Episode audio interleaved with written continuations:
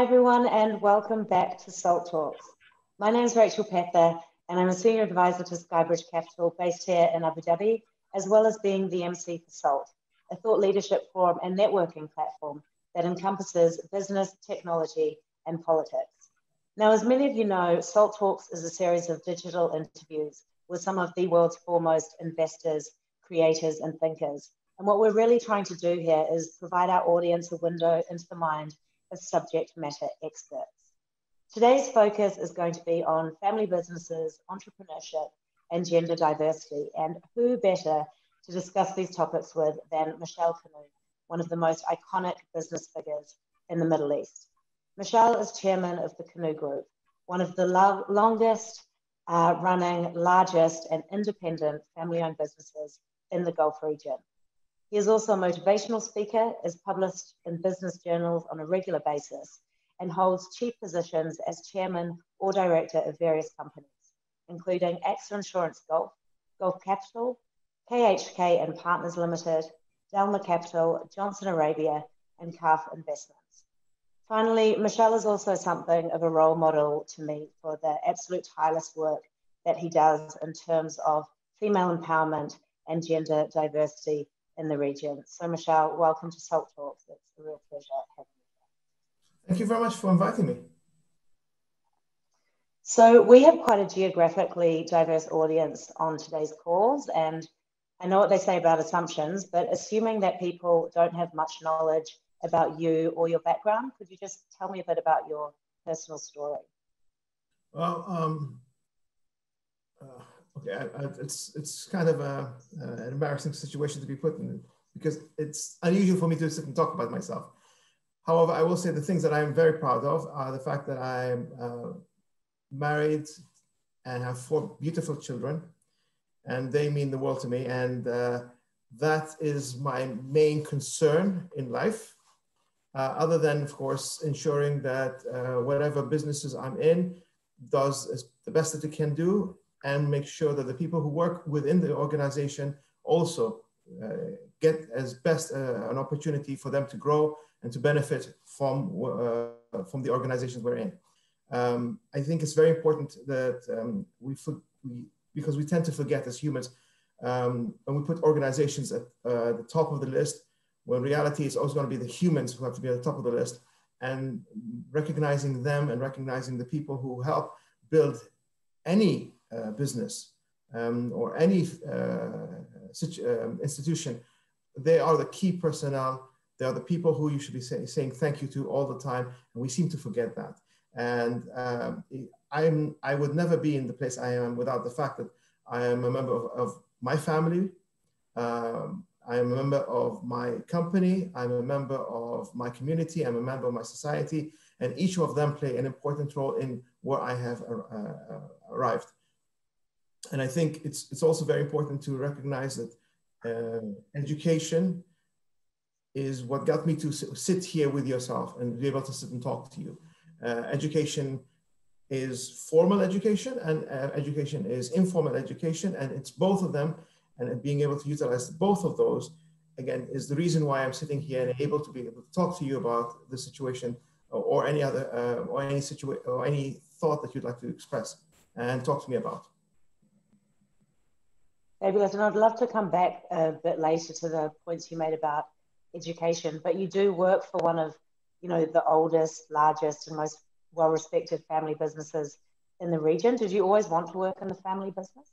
Uh, the reality is yes and no. Uh, uh, yes, I, I, always wanted to give back to my family because they've been very generous with me. They, uh, when, you, when somebody takes care of you, somebody ensures that you have an opportunity. I think the very least you can do is give back something to them. Uh, and no, because uh, after a while it becomes uh, um, a bit hard to continue pursuing all the all the goals you want to do uh, from a personal point of view. Uh, it's not that I have anything against my family. In fact, I love my family, and I think what you call, as I said, I wouldn't be sitting here if it wasn't for my family and all the support I get from my family. It, it's what makes uh, family businesses special. Um, not just my family, but families in general. And um, it's having the heritage. I mean, the, the, company started in 1890 in Bahrain. So having that heritage in this region is not easy to come by. Uh, having a huge network, which we were made up of family members uh, at one time, which were made up of uncles. For, for, me, they were made up of uncles and now made up of cousins. Uh, and each one brings his, his or her own um, uh, speciality, knowledge base, and we all play a whole role together to make this company significant. And being part of that for me is really special. So uh, while I won't, I'm not able to do everything I want to do as a, from a personal point of view, but having this as uh, uh, um, uh, something to fall back on and something to be full of pride about, and not not arrogance, but pride in my family and what we've accomplished, uh, keeps me and drives me forward. And so, if you go back, you know, 1890, the family business was established 130 years ago. You've been through a number of, sort of generational uh, wealth transfers during that time. How well prepared do you think family businesses are in general in the Gulf region for intergenerational wealth transfer? And maybe in terms of being institutionalized enough to make that transfer without too much sort of political tension? You ask a very, very important question because a lot of family businesses, not just in the Gulf, but in the world as a whole, it, there is a, an axiom that usually says uh, the ground, and sorry, it's going to be male dominated in terms of uh, the, the, wording, but it, it's uh, the, the grandfather starts the business, the son uh, uh, takes care of the business, and the grandson fitters it away.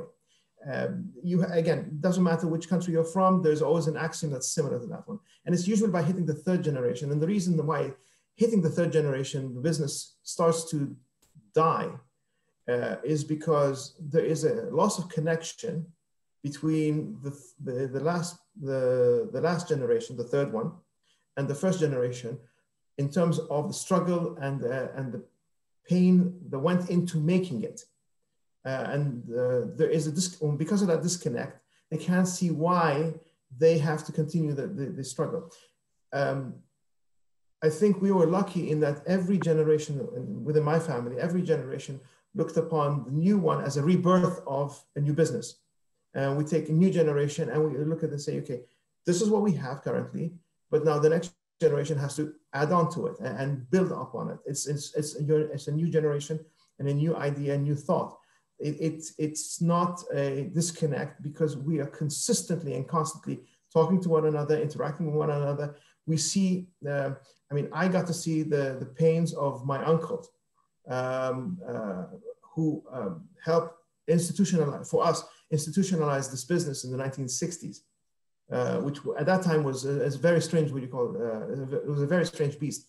Um, usually it was the, um, uh, the, father running the business and bringing his son, uh, son, son or sons on board, and then they would run everything. Uh, whatever the father said, the sons would apply. Um, my uncles, two of them at the time, my uncle Ahmed and my uncle Muhammad, uh, God rest their souls, decided we are going to institutionalize this. Um, they, they, they, saw the British um, equivalent that they were competing against and they brought in professional managers and the professional managers had a very strong say in terms of how the business was run in conjunction with by setting up a board by setting up um, uh, how a business should be functioning uh, governance structures. We, we did that in the 60s um, and i think that was one of the reasons why we managed to institutionalize such at such an early time I love what you said about your sort of constantly not reinventing yourself. That's maybe the wrong word, but trying to be innovative, within the family business. Where are you looking at in this generation, and how have you changed your investment strategy and focus to make sure you stay current? Um, what's happening currently in the world is, is a complete different ball game compared to what happened before. In the past, uh, you had geographical slash political barriers that would block uh, companies to come into your playground and start competing with you. Right now, uh, it doesn't really matter what business you're in. If it is expandable, if it's scalable, it'll be coming to your neighborhood whether you like it or not. Um, and you have to start to say, okay, I have what I have, and it will take a while for this current business to be threatened. But there is, but there are opportunities on the other side, and the new businesses are coming up. Which one of them is going to be um, a unicorn? Uh, for I'm using the, the, the moniker that's used currently for uh, large uh, companies. And since it's a shot in the dark, really, because you don't know which one is going to which one is going to be. Um, the, the, the key is trying to understand, do you want to stay in your current businesses and hope to God it goes away, which I can't see happening? Do you want to stay in your businesses and look completely outside of the, uh, your area of comfort? Or are you going to look at your businesses and say, okay, what businesses can I add to that are going to scale up and I can be part of that huge scale up that's going to happen?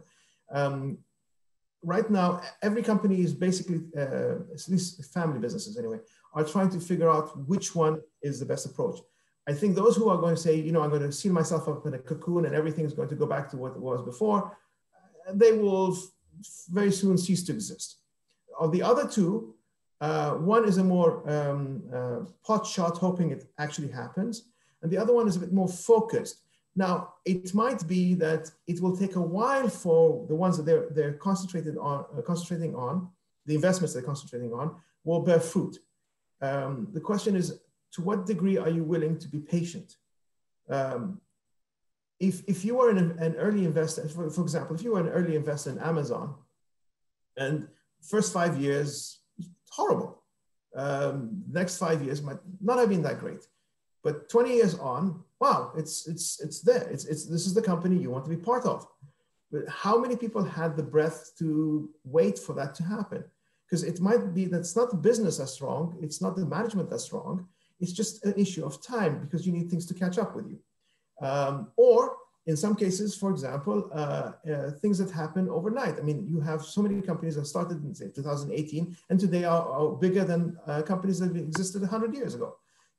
It's, it's a matter of sometimes luck, uh, and, and, and I know we, we, like, we try to think in business uh, or investment, there's no such thing as luck. Oh, yes, there is. Um, and sometimes it's an educated guess and perseverance. Because again, out of, uh, whenever someone invests in a private equity or invests in a VC fund, the, the, the, the rule is uh, one or two are wow, spectacular. Three are okay, and the rest are garbage. The question is in any business, if you're going to take that approach, uh, you must be able to hope of your uh, bouquet of, of investments that you've invested in, one or two of them are actually going to be successful and you stay with it. Now, uh, how lucky are you? Well, that depends on how lucky are you. Yeah, no, and I think you're almost de-risking yourself as well, aren't you? If you're investing in companies that can have a direct impact on existing companies in your portfolio, you obviously have a very diverse portfolio. I do want to go down further into some investment questions. But before you get to this, I, I also want to focus on one thing. Um, the current businesses, that any business uh, currently in, uh, does, is not going to go away for uh, these new technologies. Uh, the people forget that technologies, uh, any technology is a tool that will be utilized by a business. This is key. Um, I'm not going to invest in technology for the sake of technology. I'm going to invest in technology that's going to actually help what I currently have. So the key is to be able to understand where I am and what technologies are out there that I can add on to my business because that business is not going away. For example, food is not going to go away. Logistics is not going to go away. Shipping is not going to go away. Air travel is not going to go away. But the tools that will get me from point A to point B, or the product from point A to point B, or the service from point A to point B, those, if I can get those tools that make me more um, uh, better positioned than my competitor, is what will drive business towards me. So I just wanted to mention this point. Uh, old, the old world businesses should not be thrown aside and thinking they're, they're dead. They're not dead.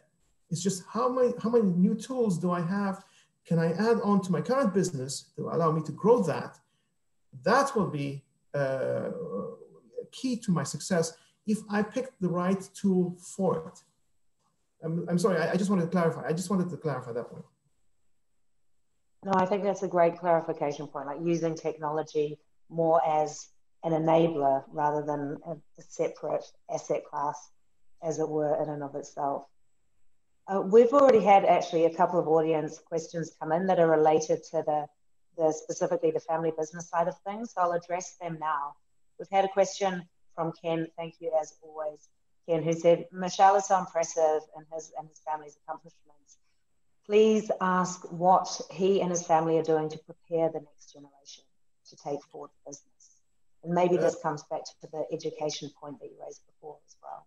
This is uh, educate. Uh, formal education is very important. This uh, there is no doubt. And by the way, this is something that we we we've always done, at least as far as I can remember. Um, you get a, you have to get a formal education because that's the basis of where you start the other education. But once you have the formal education, then the other education, which is the on the on the ground hands-on education, I'll give you an example of what something I experienced. When I got my, my bachelor's degree, I was really happy. You know, I have my degree. Uh, right now, I want to have a position in the company. I want to run things and do things and fix things. And, and my father looked at me like, "What are you talking about? Yes, you have a formal education, but you don't know anything about the businesses we're in. So do a, a round of the businesses." So I did a round of the businesses. Now, then I thought, "Oh, you know what? Now I have a better grasp of the businesses." I know everything and I can take on the world. My father says, you know what? No, you're going to experience what everyone else experiences um, from the bottom up. And while it's annoying and it was painful, it did give me insights that otherwise I wouldn't have. So yes, it's important to get the formal education. Yes, it's important to get the uh, the training, uh, whether it's going investment banking training, which a lot of investment banking uh, we'll go to family business, investment bank, banks, sorry, we'll go to, to family businesses and say, uh, give, uh, give us your, your, um, your children to help train them in the investment aspect of it. But it's only when you're in there on the ground, when you feel that you don't have uh, a say in things, and you can start seeing things without having to worry about things uh, so much because you are so low in the food chain that you can get to have a better picture. Uh, one of the things we do do in our family is we send out, as soon as uh, someone is, uh, graduates and has been uh, uh, gone through a small um, series of understanding our current businesses, we try to send them outside to other businesses to go and work outside. The idea is you go work outside, you don't have your family name to carry you and to push you forward. you get to see what other people, how they interact. You, you get a better understanding of human nature um, and then when you come back in, you are a bit more of a rounded person. And then you add your experience. There's nothing I, I can, um, there's nothing better that for a person to have than his or her own experience in uh, a business um, because that adds a dimension that books cannot explain to you. Other people who've experienced it cannot experience, explain it to you because it's a, something you've touched you felt you've experienced. And then you can have a better picture. Now, hopefully, the, the, um, the, the member of the family who comes in uh, doesn't come in with an idea that, um, sorry, uh, once they've gone, they've gone through all that, those steps, doesn't come in with the idea that, um, okay, now I know everything because we're constantly in uh, uh flux and change and we have to understand how things work. Um, uh, uh, another anecdote. I had, I had in my office, I had a huge uh, pic, uh, painting and it says the word in Arabic, kella. Kella is not la. In Arabic, la means no. Kella is a definitive no. It means forget it, it's never going to happen. And everyone used to ask me, why do you have the painting behind you? Uh, why do you have that painting in your office? And I said, because this is the first thing my family tells me every time I have an idea. No, and one day I, I, got frustrated, and I've been in the company for a while, and I got frustrated. And I went to my uncle, uh, my uncle Abdullah, uh, who was the chairman at the time, and I asked him, "Why do you say no? Why is it every time I have an idea you say no?" He said, "Because I want you to go and find every plausible answer for every plausible refusal I'm going to give you. So when I say no, you can give me the answer, and finally I'll be convinced, and we can move forward." And I said, "You know what? I didn't think of that."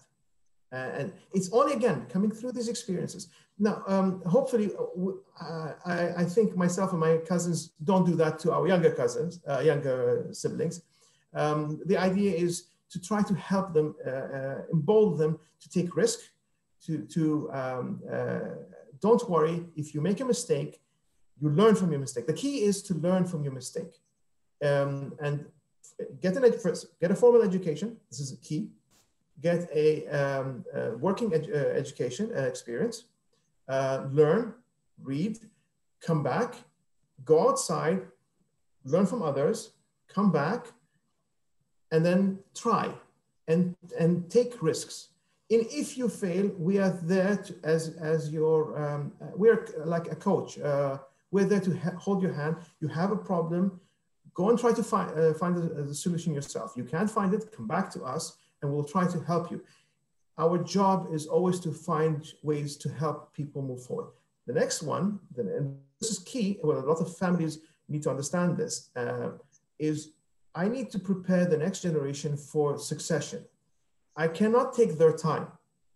I, I have a certain amount of time where I will work, and then I need to find myself slowly taking a, a back step and allowing other members to come in, and for me to sit back and end up being like a, a consultant they then they take up the decision making, they take up the, the, the, the uh, reins of the company, and I'm there to consult if you have a problem, if you've never experienced this, if you have a political um, tangling that needs untangled, that's what my job should be. You know, you mentioned the power of the word no in sort of forcing you to look at other possibilities and options. But one thing that I do find, and you know, this is perhaps a cultural thing or society at large, is there are a lot of yes men out there, right? So there's a lot of people that will just say yes, even if they don't think that it's a good approach. I know you sit on a lot of boards. Uh, what do you think about sort of the notion that you just surround yourself with yes men and it makes your your path a bit easier? And how do you go about changing that culturally and creating an environment where people do actually speak up and say no. If you want a company to fail with you, surround yourself with yes men. Because the moment you die, the company collapses. It's simple as that. I don't need, uh, no company needs chaos from within, as in people fighting all the time. But you need people to push back. If you have an idea, there, okay, I hire professional people. So if I don't listen to the professional advice, why do I hire them? I can do this all by myself. You don't need them. I need people to come back and say, you know what? Don't give me an opinion. Uh, I, I, have as many people who, uh, and every person has an opinion. I don't need opinions. I need you to, to defend what you say with something that is uh, on the ground. You, you have better knowledge in finance. Explain to me why this investment's not good. You have better knowledge in operation. Explain to me why we shouldn't be doing this logistic you have better knowledge in uh, human resources. Explain to me why I shouldn't hire this person. This is what I what is res the responsibility of any leader.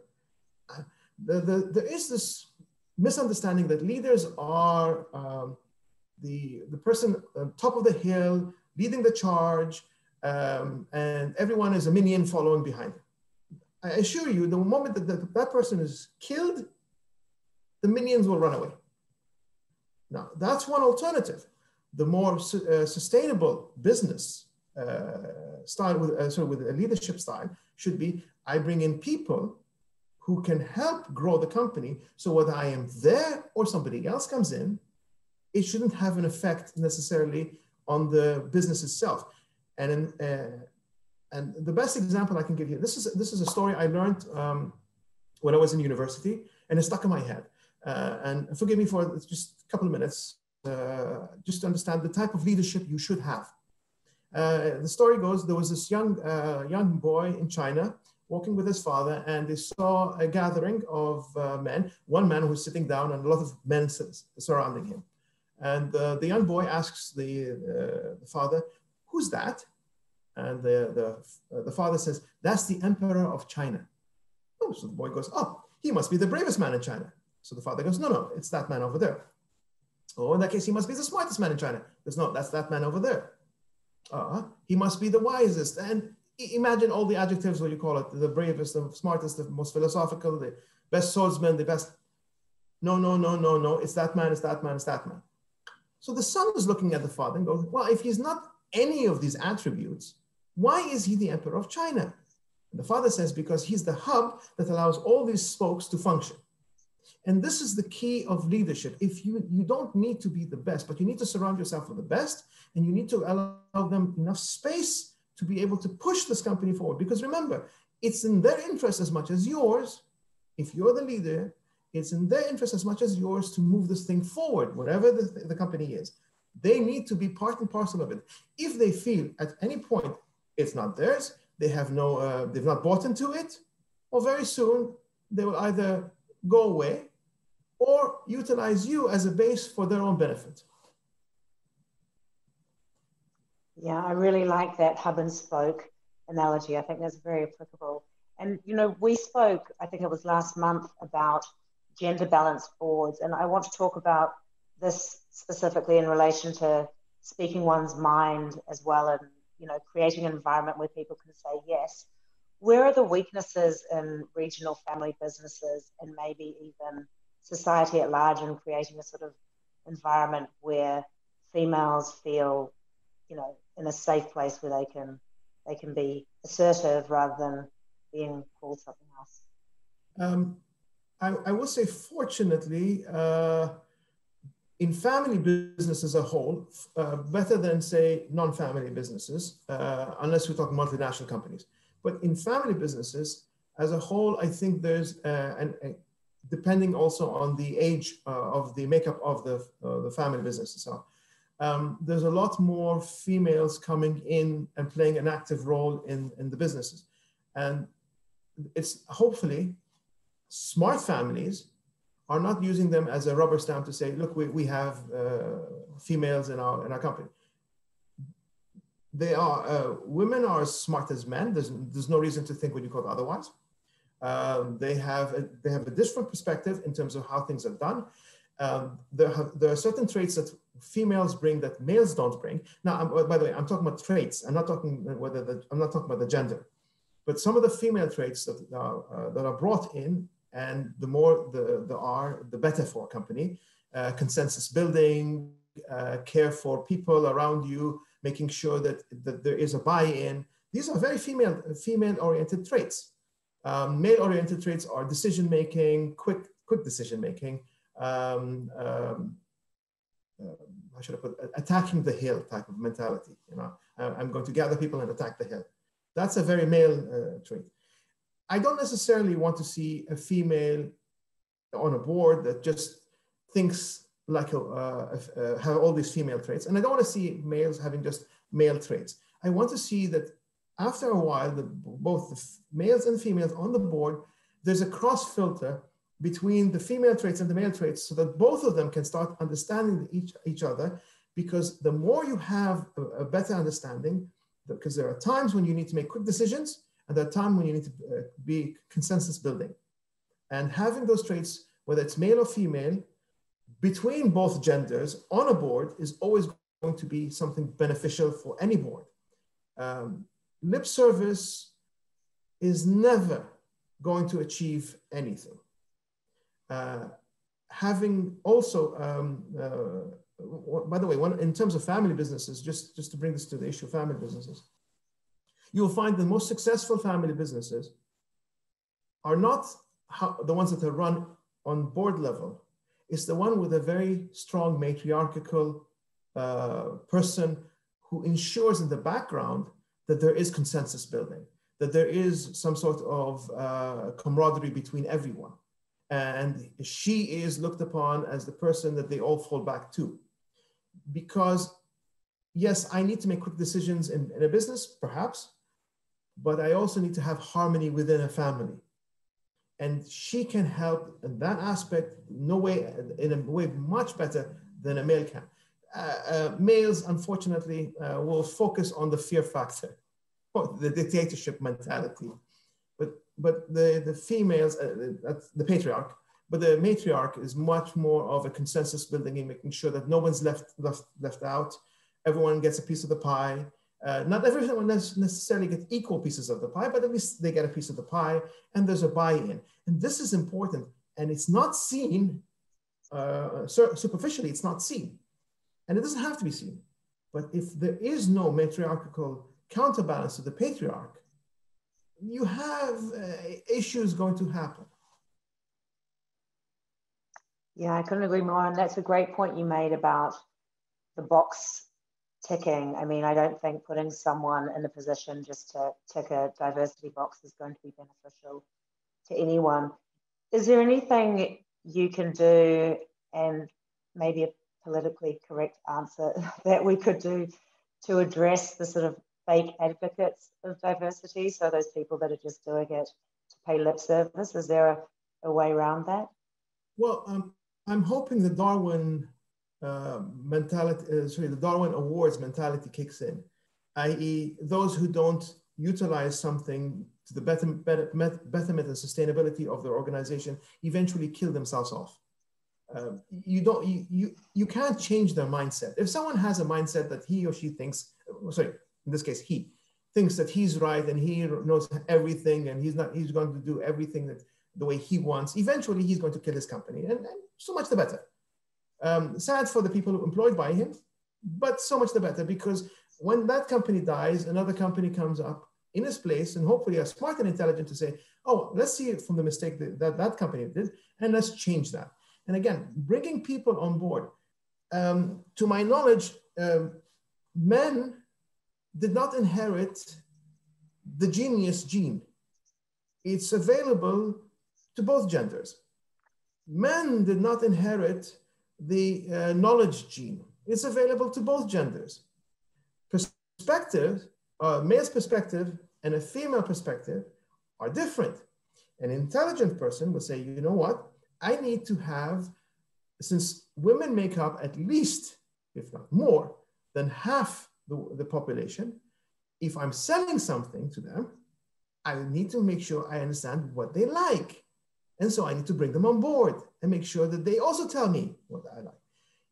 If you're going to invest in uh, FMCG, sorry, uh, in, in uh, retail, in clothes, the, the best thing you could do uh, and I heard this from uh, the founder of, uh, I believe it was Vanguard Fund. he's a famous, famous gentleman, I can't remember his name, but I remember what he said. He took his advice from his teenager, teenage girls, telling him, these are the companies they like. These are the companies her and her friends buy from. And then you start thinking, you know what? If I asked my boys, they would never know this if I never, if I never asked my girls, I'd never know this. So he was intelligent enough to say, you know what? I'm going to try to find from every resource, including my wife, my children, my, my girls, my boys, my friends. I'm going to try every resource I can to bring to, to help me in their own way, direct me to my benefit. Now, as I said, if I don't have the, the female perspective, whether it's uh, on the board, whether it's in the employment in the company, whether it's within my family, if I don't have that perspective, I've lost half the market. Why would I do that? Why would an intelligent person do that? Uh, the, the first thing I'd be doing is trying to find from everyone what everyone wants and then see whether I can afford them, uh, to uh, bring them the product and or service or not. That's what intelligent people do Not intelligent people, as I said, hopefully will go down the Darwin Awards way where they kill themselves off as they die. That was more politically correct than I thought you would give. So thank you for that. And we've had a few people come in and say, yes, that was John Bogle from Vanguard uh, that made that made that comment. We've had more, so many question, uh, audience questions coming in. Someone has asked, what do you suggest for children who are rebels and not willing to flow with the family. And I guess that means from a, a cultural perspective. I, I know the feeling because I'm, I'm one of them. um, the, the, um, there are different types of rebels. Um, those who re- re- uh, rebel against authority and those who are rebelling against a person. Not necessarily the authority, but the, the, the person wielding an authority against them. So um, if that person that's wielding the authority against them goes away, that rebellion, rebellious nature goes away. It's just, just natural. And that those, those who rebel against an, an, an idea, well, you can't do anything about that. Um, one way to harness this, if you do have a, a, a quote unquote black sheep, uh, I don't know if that's politically correct, I can use these words these days, um, or a rebellious person, maybe it's time for that person to discover for him or herself what he or she can do. So I would say, here's a chunk of money, whatever the amount of money is, here's a chunk of money, go away. Uh, now, uh, go away and discover for yourself, and then you'll understand what you're missing. Or here's a chunk of money, but you need to also put a chunk of money in there so that you have skin in the game, so it hurts you. And let's see how well you do. And if you do really, really well, put in a clause that says the, the parent company can come and buy the, the company that you've built if you if you both agree to it. This way, there's an incentive. If I don't like the way you're running things, and I think I can do better, here's a here's a bunch of money. You add a bunch of money to it.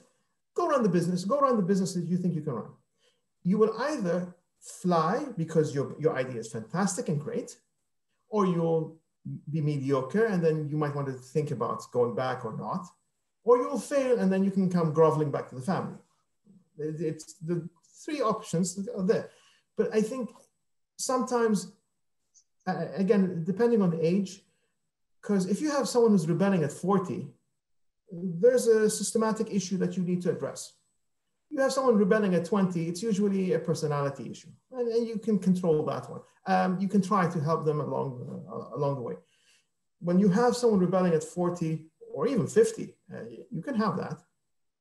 You need, again, it might be a systematic thing that you need to address. Why is this person rebelling? Sometimes it's not they rebel just for the sake of rebelling. There is something that they're telling you that you're not listening. Now, it's it's always takes two to tango. Um, I forget the, I forget forgive me on the cliche, but it's two parties. One is trying to tell you there's an issue, and the other party is saying there is no issue. Now, if you don't want to listen to the other one, ideally, pay them off and let them go away. If you keep them inside, it's like having an angry tiger in your house. Do you really want to have an angry tiger? But that's what you're asking for. Yeah, unless maybe you're Mike Tyson or someone. But um, no, I really like that point about. I mean, Tiger Woods. Oh, okay, Tiger. How about that? In any situation, I guess you know, no one party is ever solely solely guilty. Uh, we've had a number of audience questions coming in as well, interested about your approach, and you mentioned sort of supporting the family at a micro level.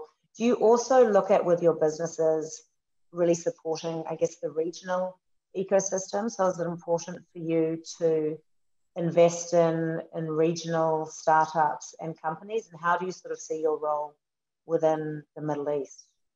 Um, I, I, will talk from my personal point of view rather than my family because it's, it's easier for me to do that. From my personal perspective, um, there are two roles. When I invest, there are two things that are in my, my head. Obviously, the first one, which is what everyone is in, but no one wants to say, is in, I'm in there for the money. I say that to get that out of the way. Because if I don't make money, then I can't continue doing the things I want to do. It's, it's not, uh, uh, will my lifestyle change? Not really. But I want to take that money so that I can do the things that I really actually want to do. This is where it comes to the second point. Uh, I'm 51 years old. I'm not going to create uh, rocket science where you going forward. But there are people in the region in their 20s, 30s, perhaps even in their 40s, who have the breath to want to do that.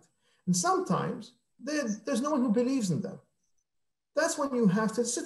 Okay, I don't necessarily have to invest financially, but I can invest with my ear. I can invest with my experience. I can invest with talking to them and giving them an opportunity. You know what?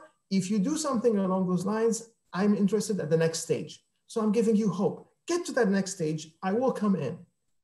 But get to that next stage. Um, if you need help in terms of how do I address this problem, maybe you need somebody who can help you because they've experienced that. And that's what I'm here for my job is to try to help the young generation. And in respect for me, I, um, nationality becomes secondary. The key for me is to help young men and young women who want to do something, who don't want to be lazy, who don't want to rely on others, who want to create something, who want to add something to this world, and sometimes might not have the opportunity. My job is to help them get there. As I said, different stages takes, uh, uh, some, sometimes it's just a pat in the back, sometimes it's just recognition, sometimes it's experience and knowledge, it's sometimes opening the door, sometimes it's finance. But my job, and this is for me key, I want to make sure as much as I can, and I am limited to what I can do, but as much as I can to help those people to get to a point where they can pick up themselves. The more we have those success stories, at least, and I'm talking in this region, irrespective of the nationality, but the more we have in this region, the more all the rest of the world will start saying, you know what, something's happening here. And it is. We have young, intelligent, bright, smart, articulate um, go getters, uh, risk takers. They're in Egypt, they're in North Africa, they're in the Levant, they're in Iraq, they're in the Gulf. They, sometimes they feel, I don't have the ability. Uh, uh, sorry, I don't have the, the support, not the ability. I don't have the support around me. And, and my job, and I hope others will also do the same thing, and saying, you know what? No, no, I'm here to help you. I'm here to help you promote and do whatever you want to do because we want this region to be a, a bastion of opportunities for, uh, for, others. And I'm taking my lesson, and, and, and I'm not saying this because somebody is putting a gun to my head. I'm saying this because I actually believe this.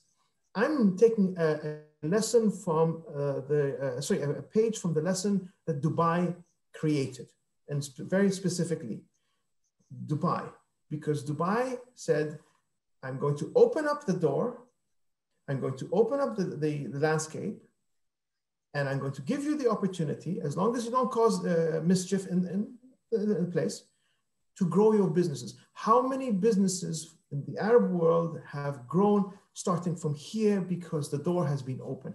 And I would love to see this happen in Saudi Arabia. I'd love to see this happen in uh, Bahrain, in Oman, in uh, Kuwait, in Qatar, in Yemen, in Iraq, in Syria, in Lebanon, in Jordan, in Palestine, uh, uh um, Morocco, uh, Algeria, Tunis, Sudan, Egypt. Did I miss anyone? Somalia. I'm trying to think of the, the ones in the Arab world. Did I miss anyone? Djibouti. I think I, Djibouti was the last one. We're going to get people writing in from uh, a country that you've left off the list now, they're going to be very irate.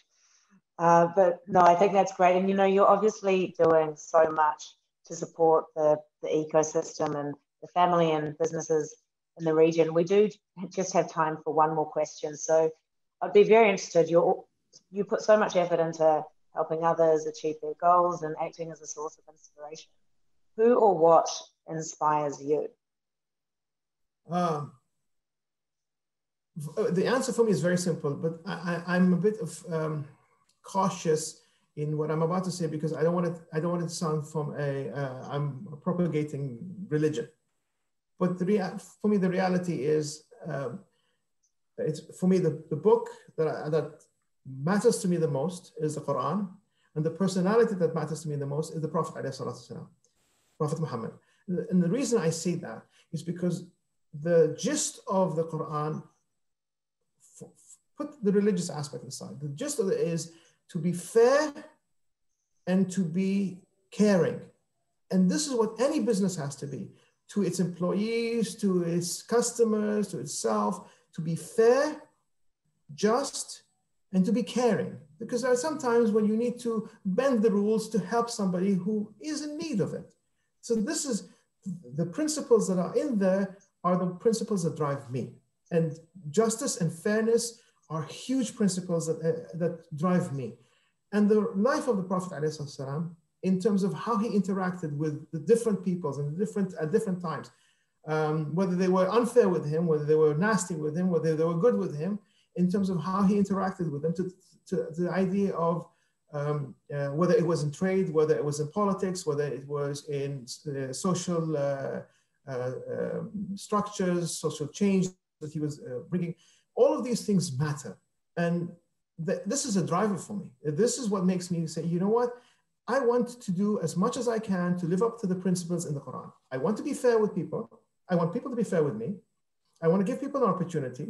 I want to give them a message. I, I want to be caring for them. I can't do everything. I'm, I'm not a human, but key is to try to do as much as I can to help others, again, irrespective of religion, irrespective of nationality, irrespective of political affiliation.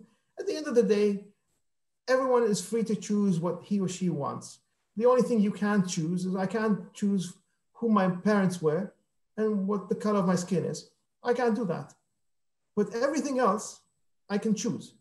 And as long as they are not harming others, and as long as they benefit others, and as long as they're caring of others, there's no reason why I would not want to take those principles that I've learned from the Quran and help apply it in my sorry, apply it in my life and help others benefit from it. It's key and it's um, the most significant driver for me is to help others. There are people, and, and God bless them, but there are people who want to attain money for the sake of money. If they want to make their bankers happy, good for them. For me, the key is to take this money and utilize it for the benefit of humanity. And if I can't do that, then making money is useless. Mishal, yes, life is about choices, and I really appreciate you choosing to spend the time to talk to us today and share your views. It has been a pleasure as always, so thank you.